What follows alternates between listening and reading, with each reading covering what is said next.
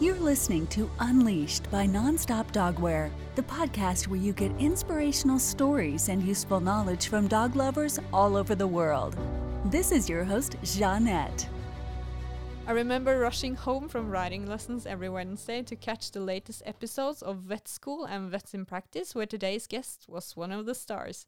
The student from Bristol School of Veterinary Science became well known in England as well as other countries. Later, she started her own veterinary clinic in Norway, and now she's leading the vets in First Vet. Trude Mostue, welcome. Thank you very much. That was very impressive, actually. You all the things you mentioned, I almost forgotten all of it because it's a long time ago, you know. Uh, but uh, I have very nice memories from that time. Um, I spent so much of my career uh, on camera, uh, which is very unusual. Um, but at least I can say that I've been working as a veterinarian all these years. Now it's actually 20 years.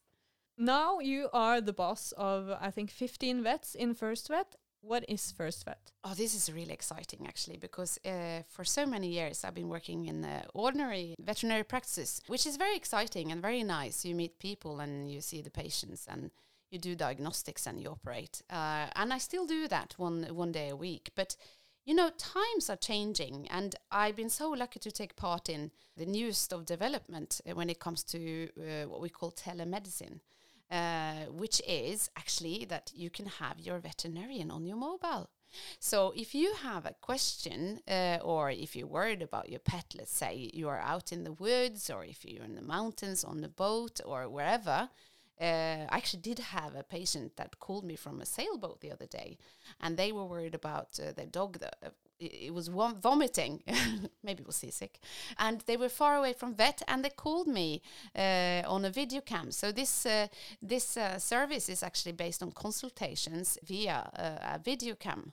Uh, on your mobile. Uh, so I consult my patients by talking to them through uh, a camera and I kind of, you know, eh, I of course I can't check the pet physically, but I can uh, tell a lot by just watching a pet and ask the owners to check different things.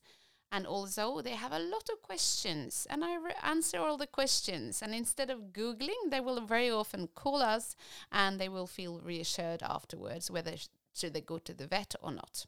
But what are the most common questions you get and the most common injuries you see? It's a lot of kind of first aid situations. Um, for instance, one of the most common things uh, people call me about, uh, and the rest of the team, of course, is uh, injuries to paws, uh, like cuts. They've been cutting their paws on glass uh, or different things out in um, when they've been for a walk. And then I have to talk to them and uh, help them to guide them through how to bandage, how to clean the wound, how to make sure there's no glass in the wound, and how to bandage the foot. And uh, then I assess the wounds, whether they need to be stitched or not. And this is a, a quite cool thing to do because, you know, when you're out there, maybe in the middle of the woods, or maybe you're just home from a walk, it's great to have someone to talk to and someone to guide you. Uh, so I think that's kind of the most common thing I see. Do you have any general guidelines? I know every injury is different, but what should I do if my dog gets a wound in the paw when I'm out hiking, for instance? Well, I think on a general basis, I mm, always advise my clients uh, maybe after they talk, uh, talk to me because uh, they, they always are missing a lot of equipment. I always think you should carry wherever you are a little first aid kit, which could include some bandaging, some antibacterial wash, um, maybe some scissors and some cotton and so on. I think the most important thing to do if you have like a clean cut in the paw and particularly under the paws is to uh, flush the wound, uh, maybe just with some sterile uh, saline water and to make sure there's no glass or, you know, like dirt in the wound. Uh, and once you've flushed and cleaned it, I think it needs to dry. You need to dry it and, and then uh, you bandage with cotton between the toes. And people very often say you know they know how to bandage a hand. But you know the difference between a human hand and a dog paw is of course that they they sweat a lot on the paws. So you have to make sure you put a lot of cotton in between the toes for instance before you put on the bandage.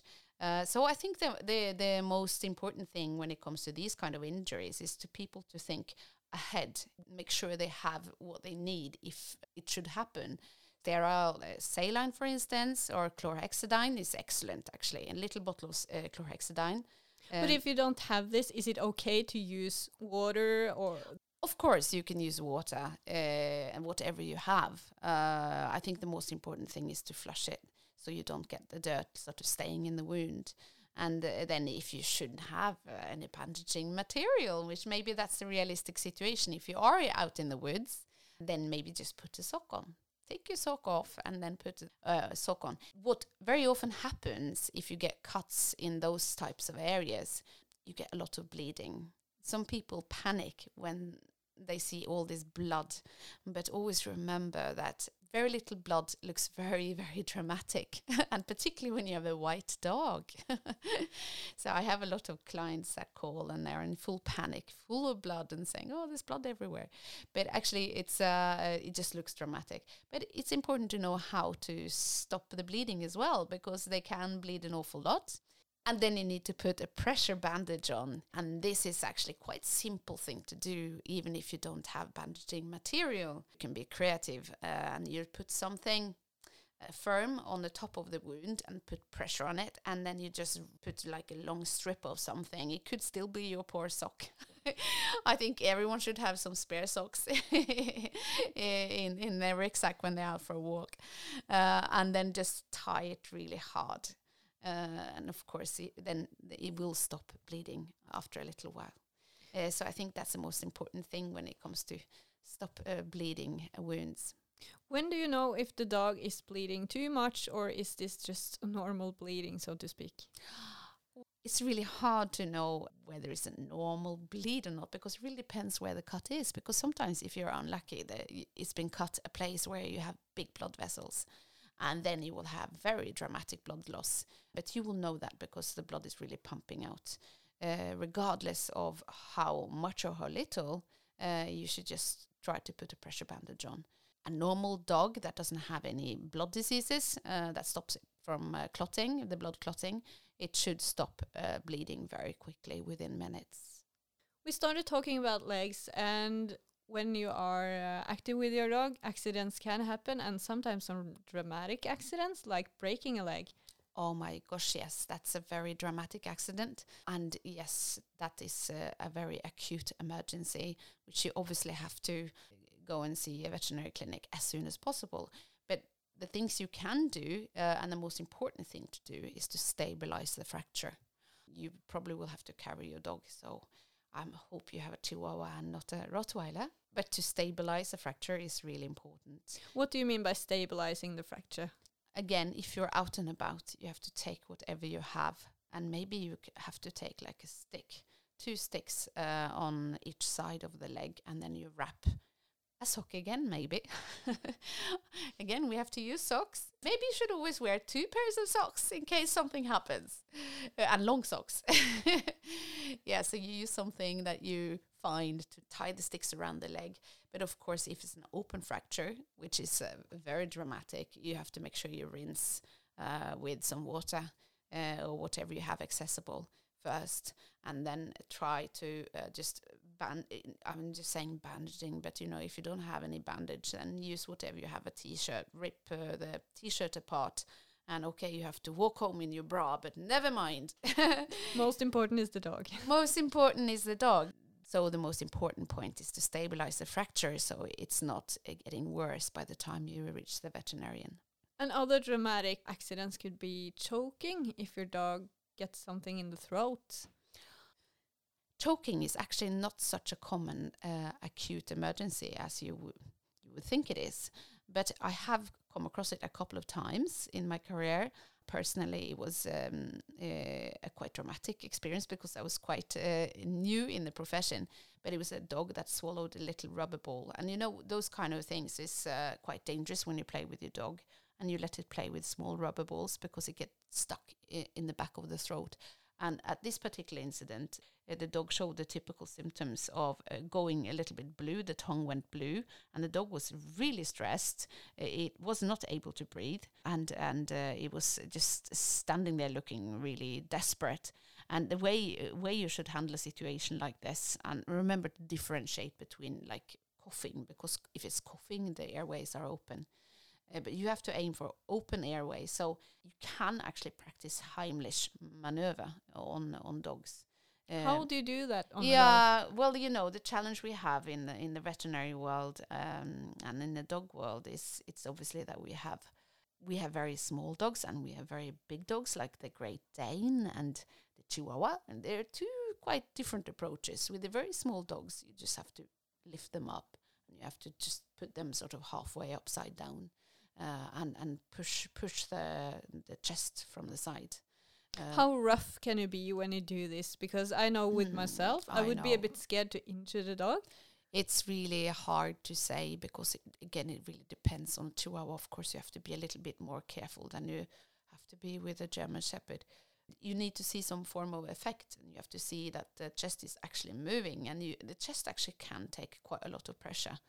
Uh, so uh, I can't really. Uh, I can show you, but uh, it's difficult to explain uh, in this ty- type of format. I'm not quite done with the paws yet because something that happens quite often is also that the dog maybe lose a claw or injure a claw. very common problem. You're absolutely right.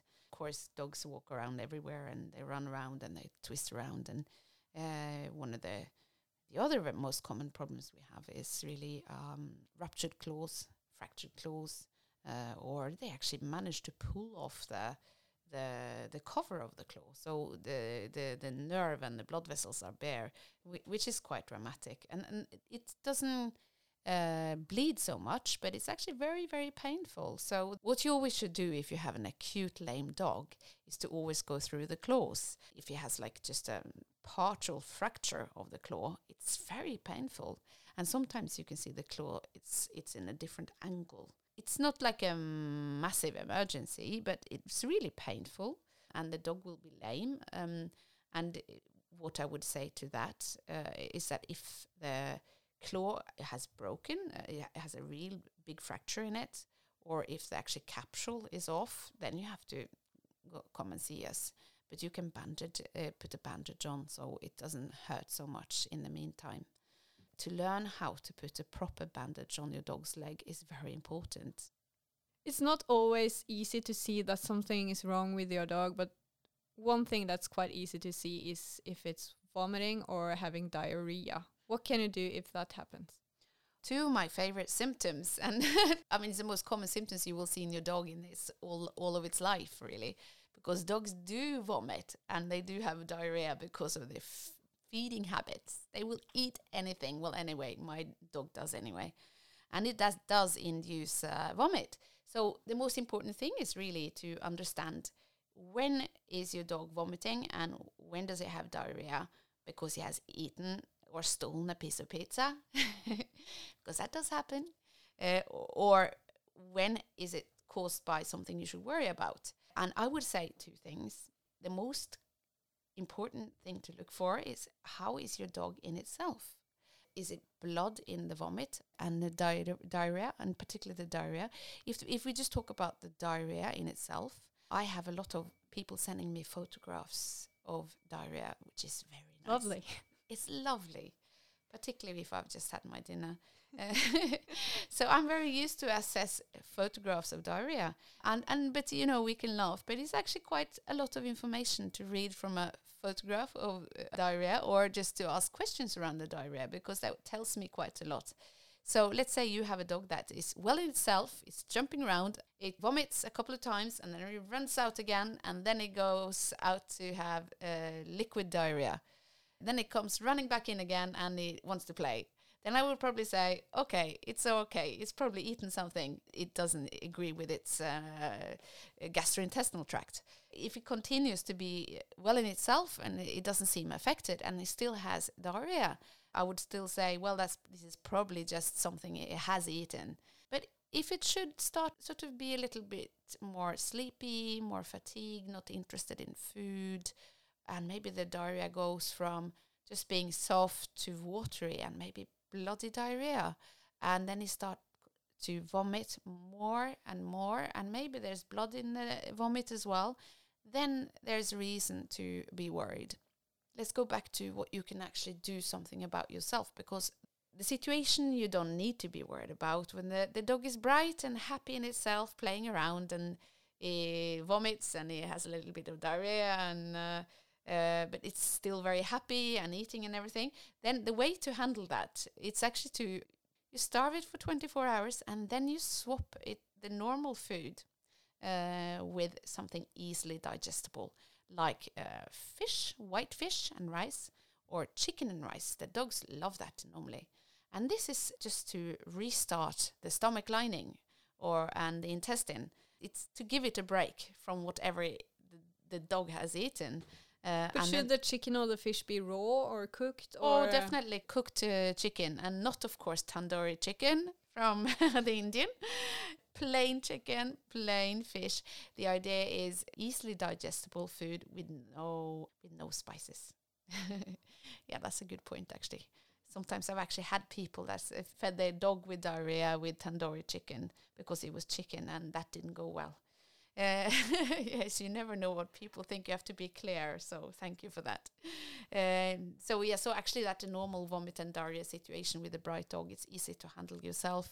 Starve it 24 hours, then easily digestible food uh, the day after, and then you give it that type of food for uh, well, actually until the the diarrhea has stopped. Give the food small portions and often if it's vomiting. And once you feel that the symptoms have stopped, then you can start to reintroduce a normal food. And if it doesn't stop, then you call the vet. Yes, I would say if it relapses into uh, uh, watery diarrhea, then maybe you should go and see the veterinarian and have a clinical checkup. But you know that the bloody diarrhea and the vomit is really spooky and it's really can be quite dangerous. And very often I see this with poisonings. Uh, and poisonings are actually quite common, but I think we we are not able to diagnose it. We don't know really why the dogs have been poisoned uh, or if it has been poisoned, all we see is actually hemorrhagic gastroenteritis, which means bloody diarrhea and vomit, which is one of the most common symptoms of poisoning.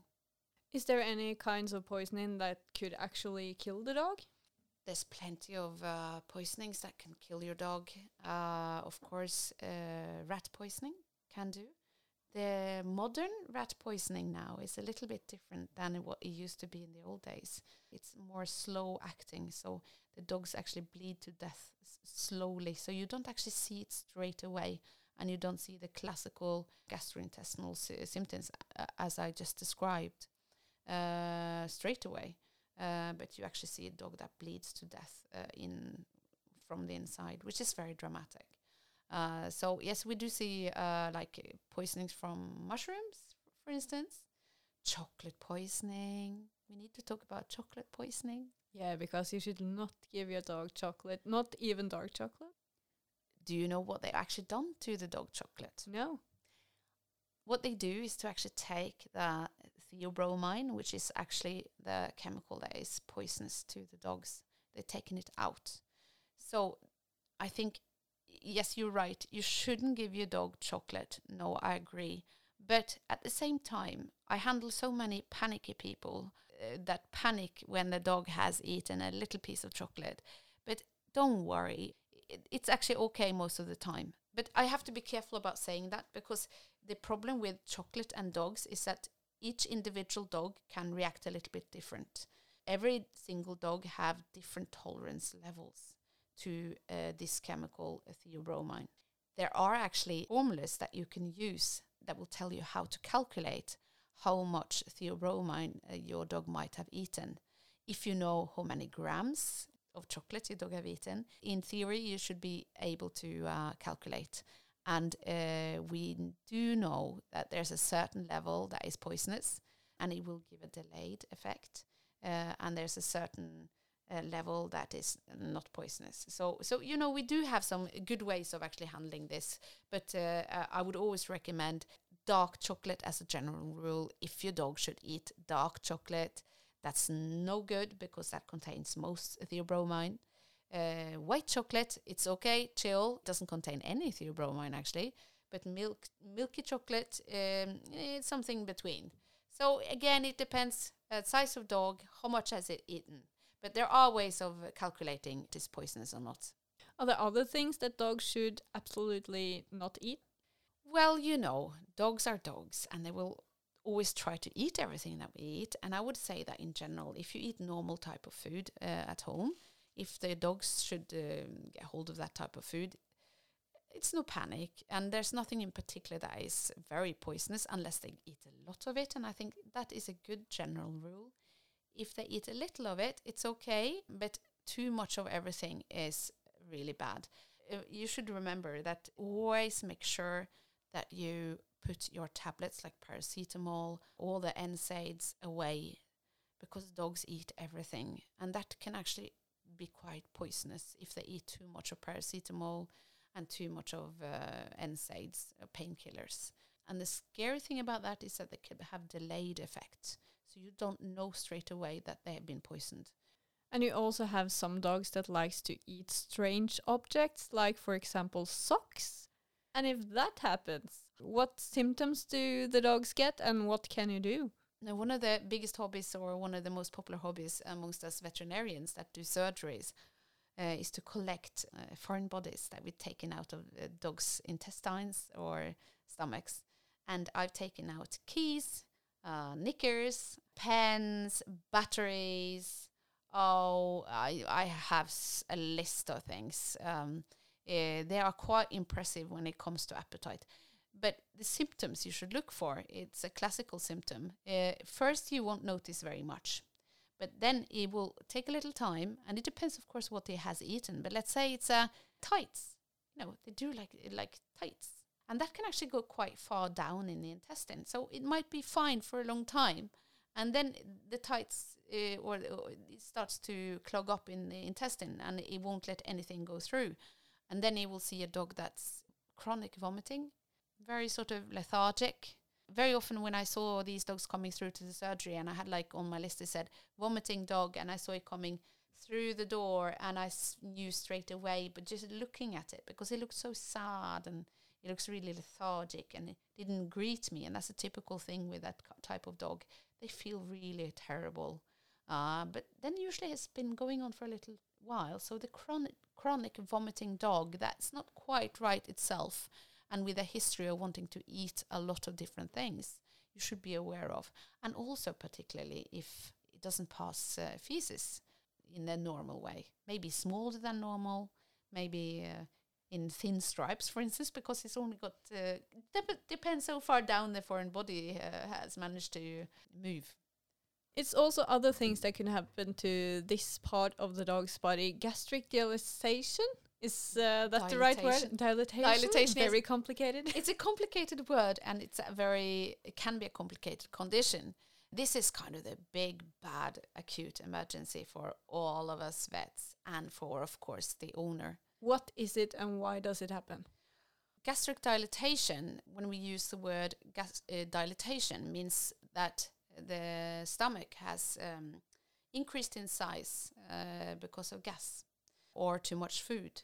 And sometimes when that happens for some reason, uh, we don't really know always why it happens, but we ju just know that certain breeds are more predisposed than others. Then what can happen is that the, the very heavy stomach can start to twist uh, on its own axis and it becomes blocked. And then the gas continues to expand the stomach. And then you get into a situation where it's real emergency, and we're talking about hours before the dog might die because it goes into acute shock because blood vessels and everything is being strangulated. Uh, so you actually have like a stomach that's twisted. It might sometimes have food in it, or it, or it has just gas, and it, and usually it develops gas if it stays like that for a little while. So what you see, the symptoms you should look for, and particularly if you have a Great Dane or um, Founds, any any sort of dogs with deep chest, you see a dog that uh, is trying to vomit. It's retching. We call it retching. And it will usually stand, uh, not always, but it will have this particular stance with its front legs. Front legs kind of spread and it's retching, but it doesn't manage to vomit anything. And then it, it becomes acute very poorly. And then you see a swelling on the left hand side. Why on the left hand side? That's where the stomach lies. That's where the position of the stomach if you should have a dog with those type of symptoms, you have to act very fast and actually just get to the car and move uh, and to see the vet, the closest veter- veterinary surgery. So there's nothing possible. you can do yourself other than Well, than there- there are things you can do, but they're very dramatic. Um, and you know, it's not something I recommend people to do. But it, let's say, if you're in the middle of the mountains and you have nowhere to go, and you have hours and hours uh, before you can see uh, a veterinary uh, surgery, then the most important thing you have to do is to get the air out of the stomach to release the pressure. Because when you release the pressure, the stomach might twist back into its position and that might increase the blood fo- flow and you're not in such an acute situation but the way to do it it's very dramatic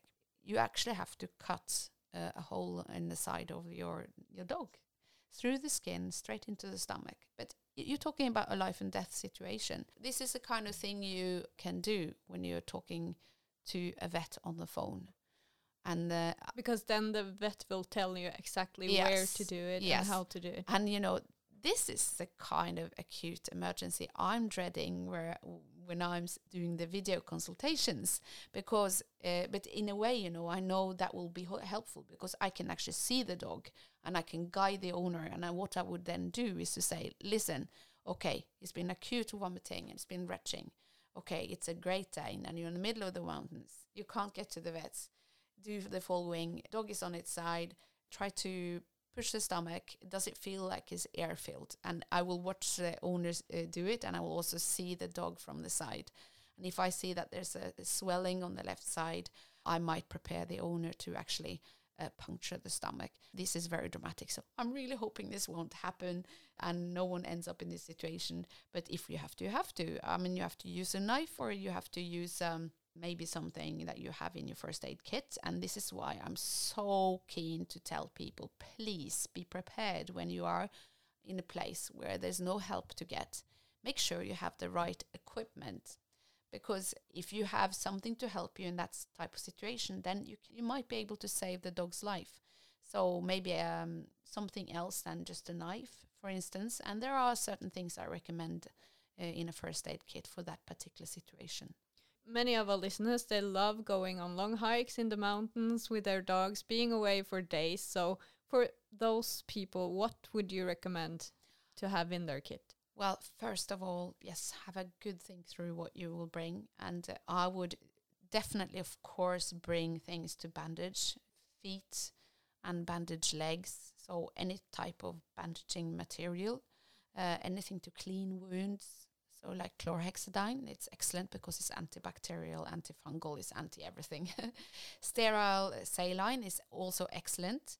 And in particularly in uh, drop form, if you use um, uh, you go to the pharmacy and you just buy like these little uh, drop things that you use for eyes if you are wearing contact lenses. So it's a sterile saline uh, solution for eyes, uh, and that is excellent to use for any acute eye emergencies. I would also recommend that you bring uh, like uh, uh, scissors, of course, uh, a fine knife, and uh, also a stomach tube. What is a stomach tube? Well, yes, this is when you are into a dramatic emergencies. You can actually pass a stomach tube if you suspect a gastric dilatation, but then it can't be twisted because then you won't be able to pass a tube, stomach tube. It's like a plastic tube that you pass through the mouth uh, into the stomach. And if you can do that and manage to get the dog to vomit or to to actually get some gas out of the stomach that way, then you usually prefer that when you are out of reach from a surgery. Then uh, I would of course uh, recommend things like hydrogen peroxide. Actually, it's a good thing to have. Uh, I don't know if you know, but I usually think about that as bleaching hair. But uh, you can buy that as a in the pharmacy, uh, three percent to actually induce vomit. That's not what it's for in the pharmacy, but you can use that to induce uh, vomit in dogs that has eaten something they shouldn't particularly if you own a Labrador. Um, and but you, of course, you know, you have to use that uh, under superv- sup- supervision of a veterinarian. Another thing that I always have in my car or at home is this uh, twister for ticks because insects could also be uh, a problem for some dogs and even snakes. Yeah, all those nice creepy crawlies. yeah, well, I would first, first of all, you know, yes, ticks. I've had some panicky calls around ticks, and usually they start off like, "Oh, my dog's got a little tumor. What should I do? Oh my goodness, what? It's dramatic. It's gonna, it's got cancer. It's going to die." And then uh, when I see the little legs on that little blue gray blob on the skin, then uh, I always feel very relieved. And then I try not to be patronizing and say, well, it's actually a tick. Most people are, oh, that's what they look like. I think they only see them without the body on, you know, because so many people are using the tick, uh, the preventative uh, drops, which I always think you should use when it's season for it anyway. But you can use uh, the tick remover. It's very smart. And the good thing about that is that when you use a tick remover, uh, you don't squeeze the tick. And sometimes, if the tick has got blood in it and it's been on the skin for a little while, and if you twist and pull like I normally actually used to do, uh, then sometimes if you twist and pull and you push the body a little bit too much, you can actually inject some of that stuff in the tick into the dog. And if you're unlucky, that tick might have borreliosis. But in general, you know, ticks nothing to worry about. As long as you remove it within 24 hours, uh, they don't really transmit disease. And uh, always check your dog anyway. I think it's such a good habit to have, not only to cuddle it. Uh, and I think for those of you that have uh, hunting dogs and working dogs, I mean, it's uh, like a maintenance process. Check your dog every night for cuts and bruises, for ticks, anything uh, to keep it fit and healthy. And I think then in that process, you go through the coat, There's you know, the, all the all different body parts. Then you should discover ticks.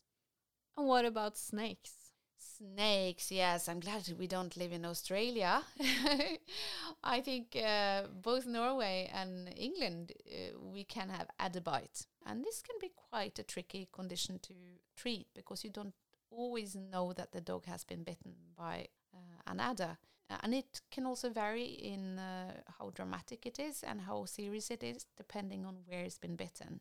So we have different ways of assessing a dog when it comes into the surgery. If we suspect adder bite, uh, then we have a classification system. So from uh, not so serious to very serious, and then usually the dog is in shock. The symptoms can vary everything from the dog walking into the surgery, wagging tail, little bit swollen on the nose, uh, and uh, but still very happy. Uh, and those type of bites we don't really treat with anything in particular apart from just observing uh, to see if it develops into an ana- anaphylactic shock. Uh, and then we have had dogs that are real poorly, and they then we have to put them on intravenous fluids and anti venom as well. Actually, I've had several dogs on, on anti venom intravenously for the most serious cases.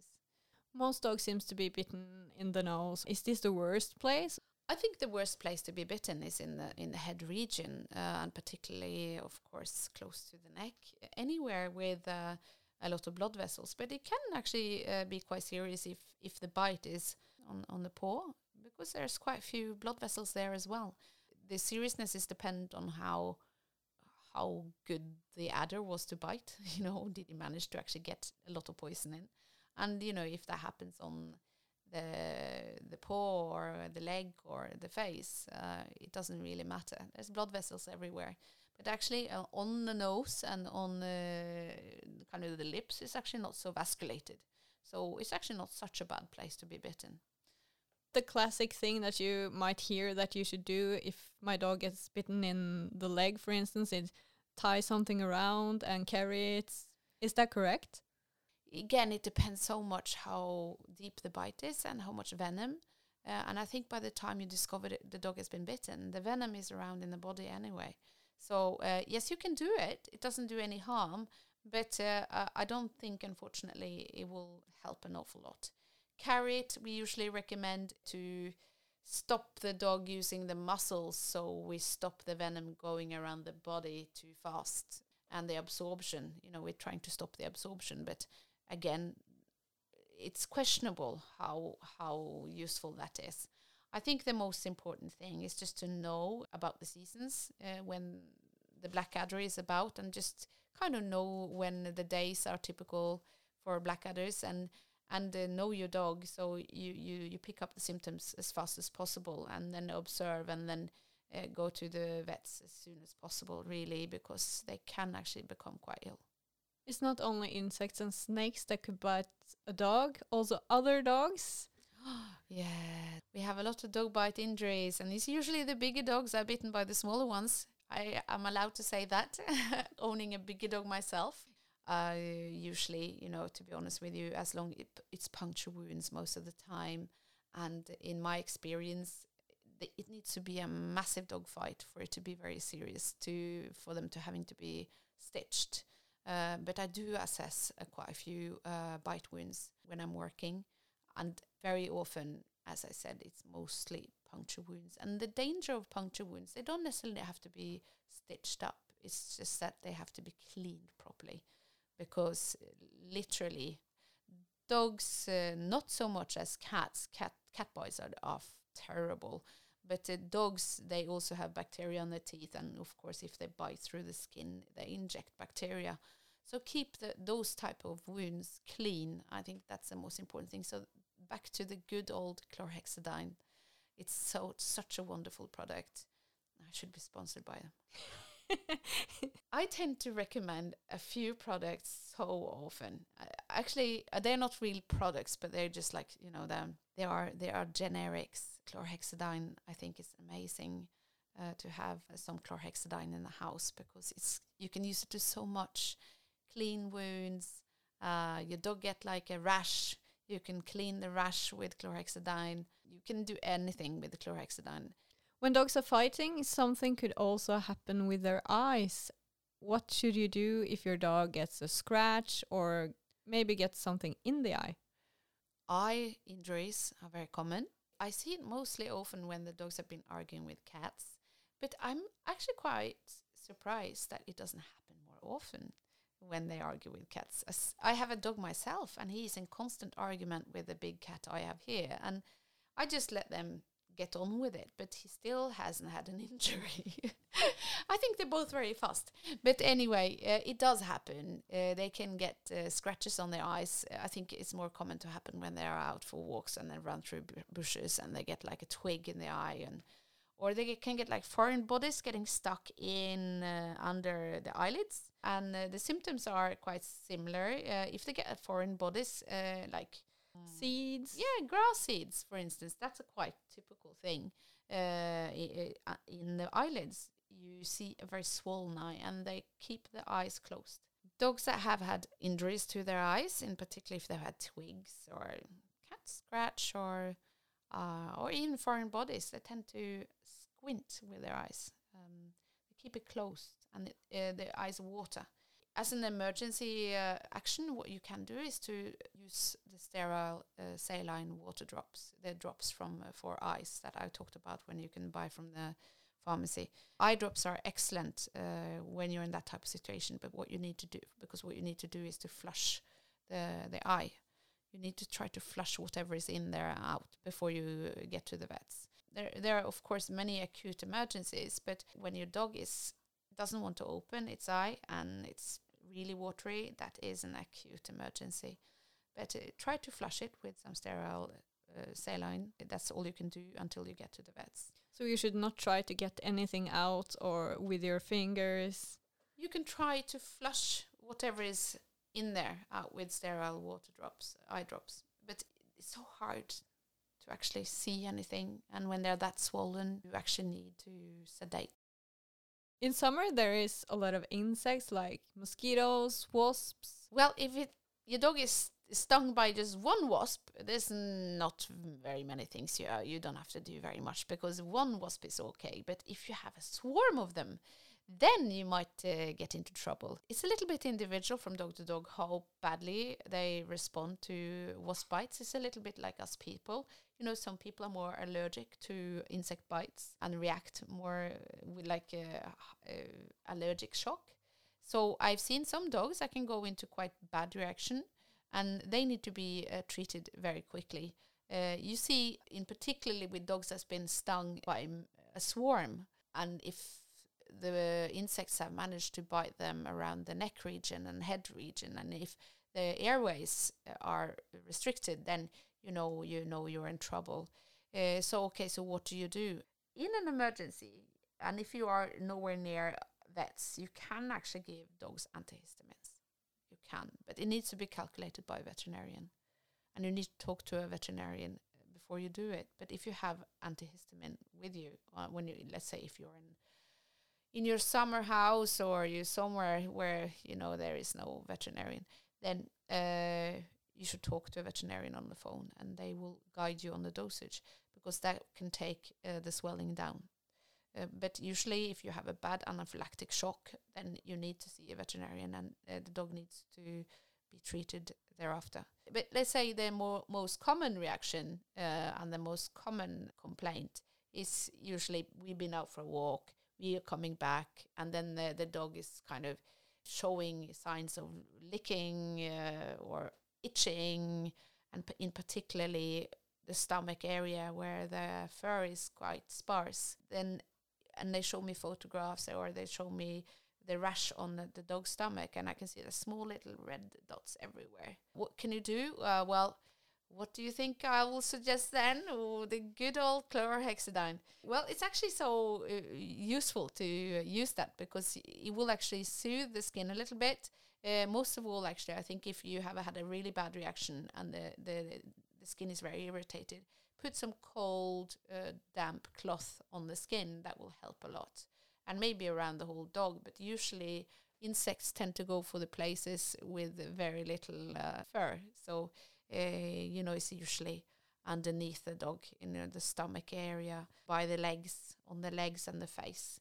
So, uh, so just try to uh, cool the dog down. Maybe give a cool bath that can take the swelling down, and then uh, try some chlorhexidine just to keep it clean because you know what will happen the dog will itch and it will induce secondary skin infections and that actually that's the second stage i see a lot of secondary skin infections from itchy dogs try to avoid that uh, try to stop the itch as fast as possible otherwise you end up with double trouble and if my dog gets a skin infection can i treat it myself or should i go to the vet well, most of the time, the chlorhexidine uh, will fix it. And what you also should have in your first aid kit is a good antibacterial ointment to put on the skin. You can also buy something like aloe vera. That's a little bit untraditional, and also medical honey. That is very good for soothing skin, for healing wounds. Really, um, I, I do use that a lot actually. Great. Now we have learned a lot, but I have one question left, and that's a question we ask everybody on this podcast if you were going to do a dog sport, what would it be? Oh my goodness, a dog sport. I think that's quite hard because you know, in a, in a way that uh, I must confess, I uh, always wanted. If I wasn't a veterinarian, I would love to be like a dog handler in the police. Work with dogs in the police force, particularly uh, working with narcotics and money dog. I just love the thought. You know, I love the thought of working with dogs and their smell You know when to te teach them how to find things, people, and everything, just to utilize their uh, senses. That's my interest, but I, that's probably not a sport, is it? Could be. At least it's a hobby, and uh, there is something called smeller in Norway. That's true, actually. I'm uh, I'm considering maybe my dog Cash and me. We should do that uh, at the moment. We are trying to stabilize his head because he's one year old, German Shepherd. So I have enough work to do with him, just getting him uh, stable and uh, happy. Thank you so much for taking the time to join us on this podcast. Thank you for inviting me. It's been a pleasure.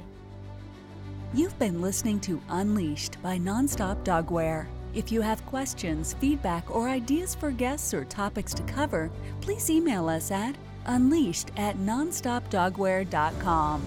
You can also follow Unleashed Pod on Instagram or visit nonstopdogwear.com for more content. Remember to subscribe for more episodes.